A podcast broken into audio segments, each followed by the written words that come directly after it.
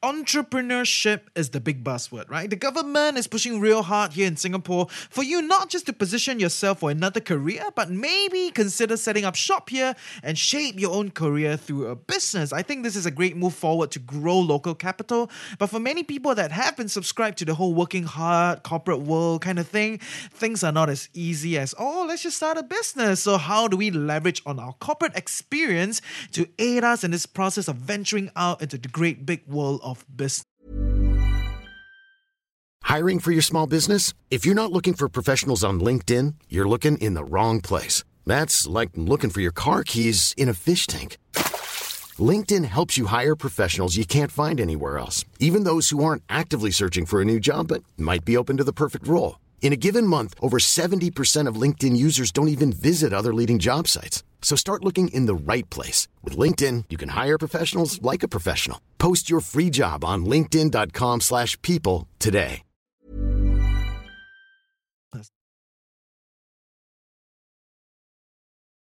Welcome to another Chills with TFC session. In this series, we hope to bring on interesting, relevant people to help us learn better from various perspectives. Life is not always about learning from people that you already agree with. Perspectives shape around the thinkers. In our pursuit of the life we love or managing our finances, well, our guest today was a corporate high flyer from one of the biggest banks in Singapore, top 10 bankers to be exact, and he went on a cheesy ride of no return into entrepreneurship when he was sent to Silicon Valley on a corporate job. The transition is painful, but I would say that he believes it's worth it. So I would like to introduce you to Gustavo Liu from Rescale Lab, a venture building ecosystem. Essentially, what they do is they help people start businesses and they build a software stack to facilitate this process. So yeah, he has a lot to share. Welcome back. So I think a lot of our listeners are, employees at this moment in time, right? So they're all trying to kind of live their life and whatnot, But I do believe that people at certain parts of their life, they definitely considered being an entrepreneur, right? So if they have never settled in the whole employee thing, then that's fine, right? But some people, they have already settled in with the whole employee mindset and, most people have. So in that way of life, what do you think is the main challenges for some of these guys to try to become an entrepreneur? I think overall it's a mindset situation. Let me take a couple of steps back is education. I'm not here to criticize education in any shape or form. It's just traditional education is typically problematic for entrepreneurship, and that is one of the biggest debate whether this is de-risking an individual from having to have that entrepreneurial mindset. Because if you look at in the education system in the 80s and even the 90s, a lot of that is based on how can you turn an individual to be more corporate, to be a more loyal staff, right? And that sense of loyalty, especially in certain cultures today, like Japan and certain areas of managerial sort of learning, it's not about being an entrepreneurial leader. It's about being staff. Mm-hmm. And so with that, I would say that it is ingrained in us to be able to convert ourselves and be open to understand entrepreneurial. Yeah, entrepreneurship has been open since forever. I mean, medieval times, right? Like people would just travel and money, making money, all of that. But if you look at the tech startup ecosystem today, which I would like to sort of separate that from what our parents used to do in terms of, building a traditional business, it's a very different ballgame altogether, because today you do have to go out and fundraise, and there is expected of you to generate a certain degree of traction, and even success metrics of success. That how we define it in the tech startup ecosystem today is very different from how our previous sort of century the entrepreneurs previous how do I define people, generation the previous entrepreneur their mindset is all about having more control and it's all about making profit as soon as you can, and you don't scale unless you have enough money in the bank account. Whereas today, it's okay for you to go in the negative for 5 or 6 years as long as you can generate a very good sort of traction and a lot of user growth. So classic example on that would be companies like Carousel, Amazon, e-commerce companies in large. They can go for a long period of time without revenue. Revenue, yes, but no profitability. But at the same time, they can, as long as they can get a lot of interest and a lot of customer base sort of onboarding, that is considered a way of looking at success, right? Okay, so then for someone that is like, you know, transiting, right, in that sense, because it's like a whole new world in the tech space, you know, a whole new way to manufacture, like a whole new way to create a business in itself, right? It's not the same as the past, and it's definitely different from being an employee, right? Because of your experience working with all these people, right? What are some of their major pain points that a lot of these guys will face?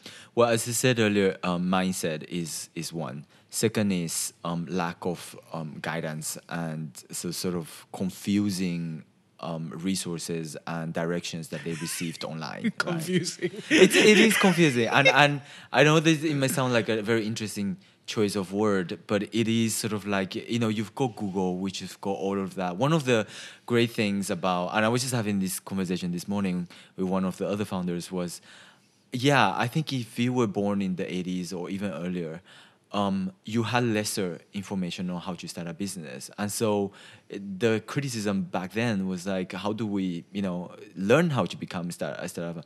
Today, you have in the other problem, the other side is just too much information. Everybody is suddenly a guru of starting a business. And the most common feedback that I get from many of my mentees that are navigating through this confusion is like, who do I listen to? Person A just told me that I need to do this, and person B now is telling me that I need to, you know, start small. And then the other guy is telling me that I need to look at the big picture and think global. I mean, can you imagine like how confusing it can be?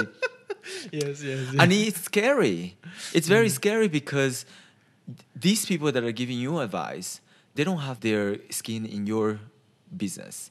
They are not wrong. They're doing their best to, you know, give you a piece of wisdom. That is debatable. The best is debatable. Yeah, but I would say that it's a piece of wisdom, yes, right? It's sort of like you can't blame your parents for the way that they raised you, for, you know, they've done many things that they've wrong, but looking back, right? But in their mind, at that point in time, that was the right thing. So it's a little bit like being an advisor. There are many business advisors out there. And I have many stories that goes through that. We can come back to this later on. Yes. But the point here is that every advisor has an opinion. But then you, as the sort of starting out, transitioning out of corporate and coming into the entrepreneurship, sort of becoming a startup founder, have to be the one that live with it every day. And so whatever advice you choose to listen to, or whatever actions you take, you are accountable to it. And that is the thing that I was very aware when I started myself.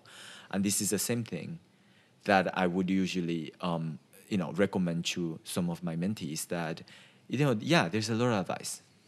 And even my advice, I wouldn't say it's the ultimate sort of advice, right? You could listen to like very well-known sort of founders like Mark Zuckerberg or Elon Musk, or all of those well-known, but look, it's their advice. Ultimately, listen to what you think makes sense and do the necessary to sort of learn through what will be related to your business, and then, you know, act on it and know that that is a decision that you made. So the other pain points that I thought were directly I experienced, and I see a lot of people experience as well, is the people around them. Your old friends, so that previous network. That we build around our lives, right? Including your family members and everything. All of that sort of support network may not be as relevant anymore, or they may have very little understanding of what you as an entrepreneur, what aspiring entrepreneur is about to go through. Aspiring, yeah, because you can. It's gonna. You're not yet there. You're not yet there. Yeah. But you've got the aspiration, the wannabe. Like, I'm gonna quit and do this. Right? Yeah. And that process requires people around you that understand what you're going through. And I would say that if you're not comfortable putting yourself out there, especially going out there and network, if you, in other words, I hate to say that those are introverts, because they aren't. There are many people who I would consider extroverts who equally would be uncomfortable to suddenly jump into a network of people, you know, and start talking about startups or technology, if that is not what they're comfortable at. But it's certainly just going out there and trying to build and meet new people. That is a challenge. Inevitably, at this stage, there will be a lot of people that will question you and they will doubt, you know, why are you doing this? And even people who are already in the ecosystem, there are many cocky people that feel like, you know, I've already gotten there, right? Yeah, and so you probably have seen them as you were like going around these networking events. And so those can be discouraging for somebody who is already struggling and at the same time trying to find its way to becoming an entrepreneur. So those, I would say, would be more of the challenges from a mindset perspective. There are other challenges as well, but one of the areas that I focus a lot is on the human component, the mindset, the people component. I think if you talk to other sort of advisors and mentors, they would say, you know, financial would be an issue, business opportunities and partnerships and all that. Yeah, all of those are problem. But I feel like everything starts from the mindset. Okay. So then when you talk about like changing your network essentially, right? You got to hang out with new people and you got to like be around people that are, you know, more entrepreneurial, aspiring entrepreneurs. Right? Right. So how do you go about doing that? How do you go about choosing these people to then hang out with? You know, over time, people just get so comfortable with the same bunch of people. Yeah. Right. So I mean, we're creatures of like, you know, we're herd, right? Yes. That's how our ancestors evolved. But I would say that there's no right or wrong answer for that, because when you're dealing with people, and depending on where you are, just say if you're trying to build that network in Singapore, it would be very different experience if you went to Indonesia, Jakarta, or KL. The ecosystem there, depending on how mature it is and what type of people, what type of businesses are commonly found in those type of networking events, it really depends. When I was in KL, I found that certain co-working spaces, actually the founders weren't tech-related at all. Like a lot of them were probably doing spices, or they were doing manufacturing or any sort of pet food, right? Which is really interesting because you don't find those in Singapore. Whereas in Singapore, at one point, I'm not sure if you remember, back in 2017 or 16, it's like all these people were talking about blockchain. And everywhere you turn your head is like crypto stuff, right? Yes. Today, you know, what happened to all of that discussion is like sort of, it completely shifted. So it really depends on the environment. It depends on the time period, that whatever is sexy at that point in time. Right now, what is sexy and what relates for anybody who is trying to at least get started, I would say read up a little bit on certain topics that are on trend. Like AI, right? That is up. AI, the problem with artificial intelligence is that it just keeps coming back. But then it goes off again and then comes back again. Augmented reality was a topic that was very hot in the 15, sort of 16, but then it kind of died off around 18, 19, and then now it's slowly sort of crippling back again. There's a lot of discussion on sustainability. For those that are trying to understand whether they should build a tech startup, try to understand what type of startups you would like to build. Is it something like a sustainable ecosystem, solving certain issues in the environment, in people, empowerment, accessibility? These are all terms that it would help to sort of start a conversation. The biggest challenge, I think, even for myself, if I meet somebody who is about to start and they don't know how to start, at least we need to have some basic conversation going. And so there's certain terms that it is simply by listening to more podcasts, right? For example, or reading more about certain things about the startup ecosystem, you know, be in touch with certain sort of news platforms like Tech in Asia, TechCrunch, E27 and all of that. It would allow them to just be immersed more with those words that would allow them. But aren't you like, I'm always very, when I go to events or when I meet people and they keep throwing buzzword at me, you know, it's like a red light. This person knows nothing.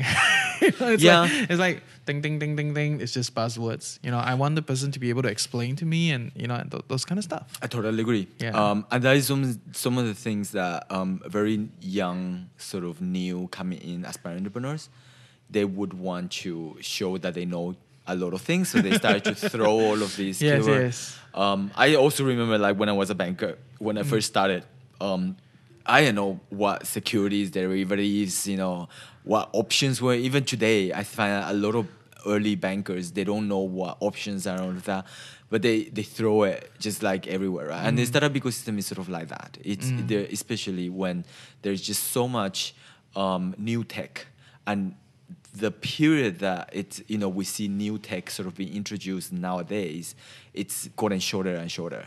I mean, we didn't even have a term to define the difference between virtual reality and augmented reality many years back, and now we're clearly, and now there's like mixed reality, right? And then what is the difference between all of these different realities? Then you've got AI, which is a commonly used term back in the 40s for describing anything that could mimic, like, you know, human intelligence. But then now you've got everything from, like, you know, visual AI to graphic AI to blockchain AI, you know, all of these different terms. It's not enough to just know the terms. And that is why that continuous learning is so important. If there is a particular term that you choose to learn as an aspiring entrepreneur, I would strongly advise that read more about it. Yeah, it's okay. Start off by just throwing those terms, but really be interested. Because what I find is that a lot of people just pick it up to make them sound smart, but they're not interested at all in those topics. One classic example would be blockchain. Case in point. Yeah, because a lot of people would like to talk about blockchain, but when you sit down with them and you have maybe two lines of conversation, you realize all their knowledge revolves around crypto. And that is not blockchain, that is crypto. And so what exactly is blockchain, and why was it so hot, and what was the white papers about all of that? I would strongly suggest that at least learn a little bit more on those areas. And I think we live in an area that is, I mean, social media has made it so easy for us to learn. I mean, you don't even have to read nowadays, right? There's podcasts that you can listen to. There's YouTube that you can watch. Everything made into infographics. And there is all these cartoons. It couldn't get easier to learn today on those technical topics. Which is why you talk a lot about, like, focusing on the individual, right? Focusing on the mindset of the person, right? Because a lot of these skill sets and a lot of these kind of knowledge, they're everywhere, right? These days, it's so easy to find them. Like, and I struggle to kind of find, like, which information is accurate, which information, like, fits me, because it has its wisdom, but does it fit me, right? So from an entrepreneur's viewpoint, I think for myself, I've not gone through this process of, like, corporate to, like, starting my own business. I've always been an entrepreneur, so I've always been, you know, failing. I wish I had gone through that. Yeah, I wish that I had gotten out, even maybe not even going to university. Nothing wrong with university, but if you were to ask me honestly, I didn't know what I was going to study in university because I had no experience and I didn't know what it was. Yeah, did I want to be an astronaut or do I want to be a doctor? I think that's what every kid aspires to be, right? No, that's what every family aspires their kid to be. Yeah, well, depending. If you came from Taiwan or maybe certain cultures, like your parents would want you to be a lawyer, a doctor or something like that. Yeah. But my parents were entrepreneurs. But what did they want me to become? A doctor or a lawyer. Okay. Cultural norms. And that was what their perception of success was. If you look at sort of where would I have wished to start, I would have wished to have done what you did, which is, okay, let me go out and just start something, because only by starting your own business that you get your hands dirty on all of the different aspects of a business. Yeah. Whereas I felt that having this risk myself by joining my career path, right? This risking my career path by joining various different type of businesses and working for other people. It was sort of like being focused and specializing in a very particular area that it consumed my time. And the time would be the opportunity that I would have used to learn all these other aspects that it takes to make a business successful. Yeah, and okay, it's not just about the time, okay? I think there is this one part about... So I did short stints for people. Like recently, this was a long stint. Right? I worked for a cloud computing company, an infrastructure service, okay? So I did that for about a year odd, right? So slightly north of the year. And I was so comfortable with the like recurring job, you know, recurring work and like recurring pay, you know. So there was so much certainty. Like for like a better way to put it, if you go comfort. A lot of comfort, a lot of certainty, a lot of assurance, right? Even I felt like, oh, now I have to go back to the jungle, right? I have to go back to become an entrepreneur. It's like, gotta hunt for yourself. Yeah, I gotta hunt. There's so much. Skin the fish and, you know, put up your fire and grill all of it. Yeah, so much anxiety and it's hard, right? So how did you manage that part? You know, because you were so successful doing the corporate path. And then you decided to spin out, right? And then like, how did that go? Well, yeah, I would say that I did it really well and I adapted to that habitat, right? For really, really well. In fact, I was one of the top 15 private bankers out of UOB, and transitioning out was the most difficult. I think it would have been somewhat different if I was squeezed out of my job and I had no other sort of path to choose, and that is where you see a lot of sort of ex-bankers sort of because of the circumstances, but that was not my case. I chose to get out, and that was problematic because for various months I kept reminding myself, and you know, there was just this little devil in the back of my head. It's just like, what are you doing? You had a great job and you had a great pay and you could have fed like a family of 10, right? But now you are in this hobby, right? that you thought, and what are you doing here again? Like, you know, in the middle of California where nobody knows you and you are completely unfamiliar with the thing and nobody cares about your successful past, right? Everything that you achieved up to that point. I'm Sandra, and I'm just the professional your small business was looking for. But you didn't hire me because you didn't use LinkedIn Jobs. LinkedIn has professionals you can't find anywhere else, including those who aren't actively looking for a new job, but might be open to the perfect role, like me. In a given month, over 70% of LinkedIn users don't visit other leading job sites. So if you're not looking on LinkedIn, you'll miss out on great candidates, like Sandra. Start hiring professionals like a professional. Post your free job on linkedin.com/people today. Certainly was irrelevant because you are now, you know, in the same playing field as that 18-year-old who just did 6 exits with his brother because he started in life as an entrepreneur much earlier, right? And the type of conversations that you were having with this kid was just like, it blows your mind. And this is essentially what I went through, right? I wouldn't say middle age, but I was like in my coming close to 40. And I was just, you know, this guy knows far more things about technology than I did. And I had a computer science degree, but I didn't pursue programming throughout the bulk of my golden years in my banking career. And this guy didn't even learn to code, but he's so much more intertwined with what is happening today in the tech environment than I ever was. And that I envy that. Because if I looked at the way that if there was another global sort of economy meltdown, which happened in 2007, and I had to go through the entire sort of banking meltdown, right, the banking industry, this guy would probably survive and transition and adapt much faster than I would have had because I was so jaded and used to that corporate lifestyle that now transitioning out, I had to retrain, rebuild, relearn everything that I spent 12 years sort of accumulating knowledge in. What are some of these things that you really had to throw out, you know? Oh, I would say like 90%. Yeah, everything. First of all, pride. Okay. Right, that pride. Yeah, I mean that I'm a top banker. Yeah, know, and I worked here and I come from Singapore, and Singapore is one of the most respected sort of financial institutions around the world, and that I knew what, you know, at least I knew how to explain what options were, you know, what a straddle and what butterfly, you know, options are. But none of it mattered because from this point on, that all of that is no longer relevant because right now what I need to figure out is how am I going to make money? How am I going to build a value proposition for myself so that when I'm going around in these co-working spaces, I'm passing around my one-man CEO business card, right?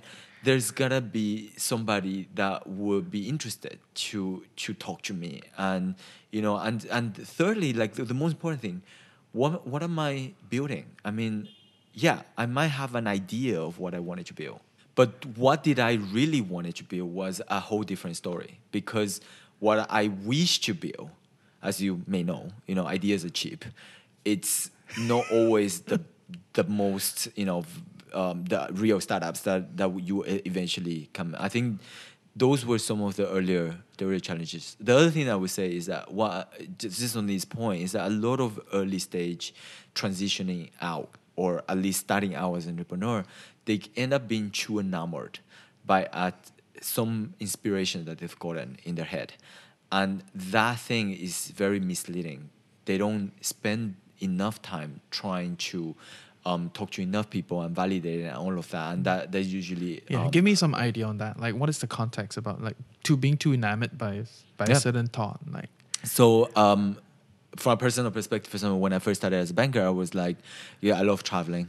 And of course, right? Because I had a lot of income to spend on and you know, corporate life, and right? Corporate flights, then a lot of benefits such as hotels. Well, not only that, but like also like 36 days of annual leave, and you've got 30 days of, you know, today. Dude, yes, I've never ever recalled that. Yeah, right? It's like my friends are, I'm on leave. I was like, what is leave, right? Yeah, I was like, well, I'm not even on leave when I'm like at the beach, right? But that kind of life that you can completely switch off, and the fact that I had that.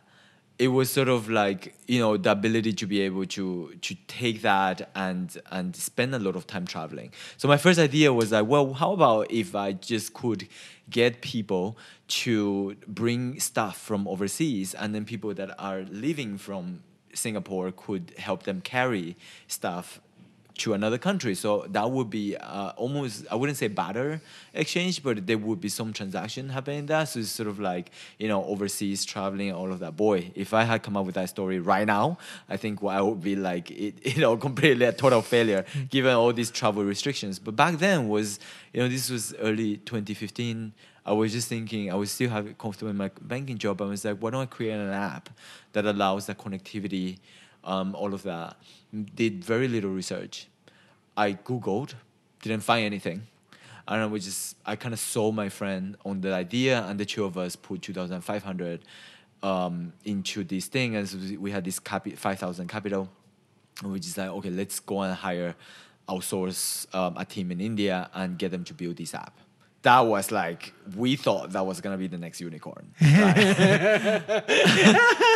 And so the moment we halfway through building this thing, we were like, oh my God. Like, there were three apps that already existed that were doing exactly the same thing, and they were all struggling to take off, right?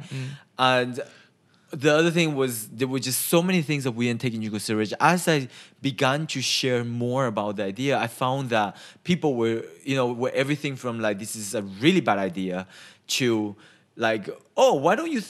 you know, consider doing this and that. Like, and they were giving all of these different advices that were just like nothing related to what I thought was a unicorn idea. It always happens. When you tell someone your idea, and then they will have this like, oh, maybe you should try this other thing. I'm like, oh, dude. But you find that looking back, you think that, okay, you were making a mistake. But now that I'm on this side and I've like gone through so many failures and, you know, built so many businesses, looking back, and as I'm listening to somebody now, it's a very similar story. Everybody's sort of trying to get into a new business idea, all of that. They have this idea that they're so enamored. Nobody can tell them wrong. And so you kind of have to let them make their own mistakes. It's a little bit like, I'm a nerd, so I would always refer back to Star Wars, right? And Star Wars. Yeah, and everybody's sort of Han Solo. And we're all Han Solos trying to discover who our father is, right? And on this journey, you pick up little bits and pieces of wisdom, and you end up with various scars. But ultimately, whatever that direction that you thought you were going to start at the beginning may not be the ultimate direction that you actually end up. Yeah. So you have all these scars, for sure. Everybody have scars. We all have scars. Like, how do you manage the scars? You know, like, it's so painful. So as one of the areas that I mentioned earlier, that network, right, the relevant network that you surround yourself. You are this is oversaid and it's cliche, but I do strongly believe that you are the sum of the five people that you surround yourself with. That's the thing, right? Every time, sometimes you believe in something and everybody starts saying it, and it's like, I don't want to say this anymore. But I do think that there is that contagion effect. And if I was gonna rephrase it in another manner, it would have been, you know, how you influence each other and who do you want to be influenced by. And I knew very early phase when I was sort of transitioning out of my corporate job into the startup world, I knew that the people surrounding me, I mean, those kind of 300-400 champagne branches were the, you know, no problem. Yeah, no problem. Here, this is my card, right? And it was not the group of people that I should continue to surround myself. They were friends, and I know they will always be there. And thank God today, most of them are still very close friends to me. And you know, I catch up with them on a regular basis, but they will not understand what I am going through in this entrepreneurial journey, that only me and myself, I will be able to discover that. And so one thing is, how much do you want it? And to me, was as much as removing myself out of Singapore, buying a one-way ticket into somewhere that everybody talked about was the entrepreneurial environment, which was US. And I ended up buying one-way ticket, packing my bags into two sort of luggages, and I told myself I would not come back until I have really immersed myself into the ecosystem and I have picked up something that could be validated and brought into Singapore. At that point was sort of everybody I surrounded myself with was people that I was just in that kind of environment 24/7. The other thing is I'm usually quite curious in nature. As a child, I was always very curious. And so social media today has made it very easy for me to pick up a lot of entrepreneurial insights, startup insights, and tech insights. And so podcasts. I was a fanatic of podcasts. I still am. What is your favorite podcast? What Financial Coconut? Rubbish. But that is Singapore, right? So, but I would say like back then. So but how did I transition out of the corporate job, and how did podcast help me? I think the Gimlet Media. Oh, love Gimlet. Yes. Yeah. So, Alex Bloomberg, his journey startup was sort of recommended. And I picked up that podcast very early. Actually, when Alex Bloomberg was recording his first two or third recording, I was already a listener. Dude, you're like early adopter. I know, right? God. Yeah, so, but then it helped me because here and then I would still go back and I would still listen to those earlier ones because it's a reminder of all that awkwardness and all of that difficult conversations and the sort of challenging structure that you need to understand as you are facing an investor or facing a co-founder. I mean, literally, it was very awkward. I mean, if you listen to how Alex Bloomberg recorded it, from the beginning, the first few recordings, everything from the conversation he had to have with his wife, with all of that, seldom do we see that being so clearly documented and narrated, right? So the one with Saka and everything. Yeah. Yes. So with Saka came after, but the earlier conversations of him transitioning out of This American Life and going to that. And, you know, if you're listening to this, and I'm a huge fan of yours, but I would say Me too. And I would say that one of the reasons why I'm a fan of his is because his journey inspired me that anybody can do it. Yeah. And it is hard.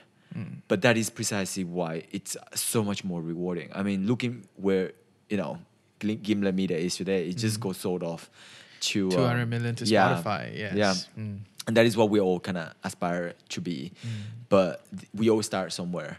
And so going back to your question in terms of what is the hardest, is that as you're navigating through those pains and those challenges, and when the future doesn't seem to be very clear, you know, it just constant reminder that it's gonna lead you somewhere. Maybe not the destination that you thought it would have been, but there's kind of hope at the end of the tunnel. And that is kind of how it is. That startup recording gave us a sort of us insight on the earlier steps of where you can't see anything, but we all start in the same manner. Mm. So then at what point do you start to see that light? You know what I mean?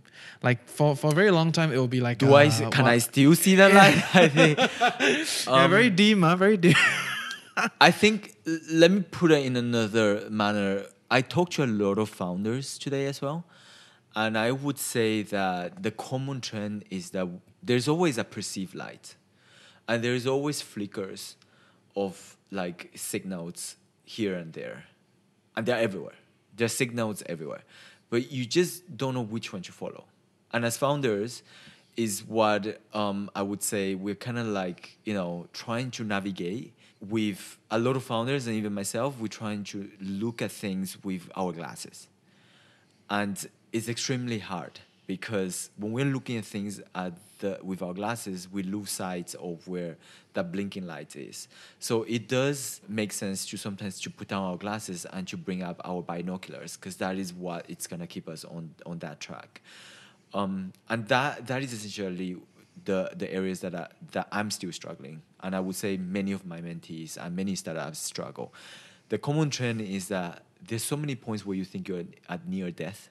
Or you think that, we can all relate to that, right? Yes, oh my God, it's like, But somehow something happens, something unexpected happens. Really unexpected, like super random weird shit happens, yes. And you can't explain it why. I mean, this is not like, a fairy godmother is going to, descend from sky or anything like that, but it's not like that. Mm. But it's just that somehow, you would end up meeting this person that will inspire you to think otherwise. Mm. Sometimes you realize that darkest of the darkest hours that you thought you were in wasn't actually that dark. And it was just a mindset shift to suddenly, and then you see that blinking light again. So a lot of the time I feel that it's a mindset issue. Yeah. So it sounds like there is one thing that leads you to another, right? So that is like very forward moving, right? But I think there are also a lot of people that are going to try and they are going to quit, right? It's pretty normal, right? Mm-hmm. Much like any other thing, right? So how do you then not quit? You know what I mean? Because it's so easy to quit. Like if you transit off your corporate job, you try your idea for 1 to 2 to 3 years and it's like, I don't want to do this. Can I answer the question through a story? So basically... I mentioned earlier that I was traveling a lot and a lot of it was vacation. And one of the things that I like to do as, later on I learned on why entrepreneurs like to do risky stuff is because they're, entrepreneurial journey is a risky journey. But much earlier when I was in the bank, I would take long trips, like 2 weeks trips to doing hikes. And these are very dangerous hikes. I mean, we talk about there are certain mountains in New Zealand where you end up having death situations every year, right? And those are the hikes that really excited me. I just wanted to complete those. But I remember that every time I get into the middle of it, which is the steepest and the coldest, and there are points where you cannot stop. You just need to follow through. And there's only like maybe 2 or 3 of you. So there isn't much help. So if anything happens and you're in an accident, you might end up not being discovered because there's no cellular reception. There's just no areas that do that. And I remember this particular incident where it was during winter and we were trying to hike through. I can't remember the name of that mountain, but it was a very steep and it was very dangerous. There were a couple of deaths already that happened that year. And one of my friends was already in front of me. There was only 2 of us, and he was already in front of me, and I was walking behind him. And we could not stop because there was like snow, and we needed to get to the next hut, and the next hut, we wouldn't be able to achieve that until like 4 hours later. And I began to be very cold, and I needed to like literally poop. I needed to shit. Sorry, it's going to get a little bit graphic, that I shit in my pants. I literally did, and I couldn't stop. And there was only one step at a time that I could take it. I could keep moving forward, and I felt like I was about to faint. I was about to pass out. But if you pass out, because it's so steep that you begin to roll down all the way, and it was like 800 meters. I don't know how many kilometers, how many meters it was, but it's very, very high. And so you just have to keep moving forward. There's just no other condition. You can't turn back, because turning back is another 4 hours back. And so the only option for you is just keep moving forward. And that is how you kind of feel like you're in a startup ecosystem. In fact, to answer your question, then how do you not quit? I find that the people that have a safety net or that have had another option, the few ones, right? They don't usually move forward. In fact, if you look at the impact or the scale of the business they're able to achieve is not as, typically don't tend to be as big as somebody who has nothing else left but to keep moving forward. And that is the only direction that you can move forward. And that is kind of how I remind myself now. And I oftentimes ask myself, back then when I was there, what was really going through my mind? Because the easier thing was, let's give up. But then we're going to have to either call a helicopter to come and lift me up, which happens a lot. But then the other option would be, well, there's no other option, right? You just die, right? That's kind of how it is, like when you're doing a startup. Your business, you can't give up. You can't quit. There's no option. Quitting isn't even an option, because there are 8 people in your company that is depending on you to bring revenue and investors' fundings and, keep the business direction going. There are investors that have believed in you. They've given you their money, believing that you are going to make the right decisions and make the right call in situations like that. And so what do you do? And so the advice that I keep giving myself is that as long as you're breathing, you're fine. Just keep breathing and take your next step. Take another breath and deep breath and take another step. And incrementally, as you do more of that, you begin to see, oh, the hut is just there. Just maybe 30 minutes, yeah. 30 minutes more and you can see it. And that is kind of how it is for any aspiring sort of period, right? Where you can't see much, but you just have to remind yourself that it's just, as long as you're breathing, you're fine. Wow. There's a long way of explaining how not to quit. No, but that is good, really. Thank you. Thanks for coming on, and I think we'll have you again. Thank you. Yeah, to talk about more entrepreneurship stuff. Cool. Thank you. Thank you so much for having me on the awesome show.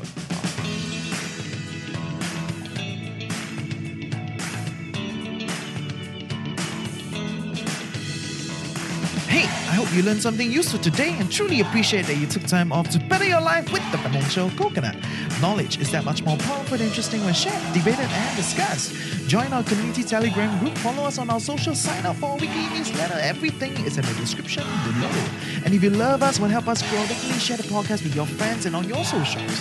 Also, if you have some interesting thoughts to share or know someone that you want to hear more from, reach out to us through hello@thefinancialcoconut.com. With that, have a great day ahead. Stay tuned next week, and always remember, personal finance can be chill, clear, and sustainable for all.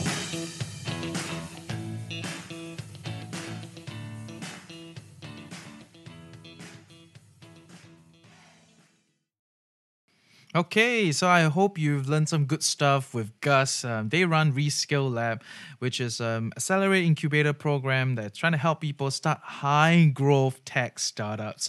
Essentially means they're not very interested to help you start your own cafe or do your own consultancy business and whatnot, run a side hustle, Instagram store, what have you. But the reality is entrepreneurs come in all forms, shapes, and sizes, and we can all learn from each other. Not everybody is trying to go for that super high-growth, break the market, create a whole new thing kind of business where you can get super big investments and all the kind of stuff. And many other people that just want to run a small little community store in their Tampines smart ecosystem and whatnot, right? So I used to say in Tampines, so-and-so, okay? So if you are interested to be an entrepreneur, I welcome you to check out all other news shows. So if you're running a side hustle, you're starting your own side consultancy, you run an Instagram store, to me, they're all kind of like starting your own business. They have a very different way to look at it. It's not like a job, right? So if you are starting your own business, running your own side hustle, and want to explore this thing, I welcome you to our new show, our Entrepreneur Shit Show, right? Very cute, huh? It's a good name.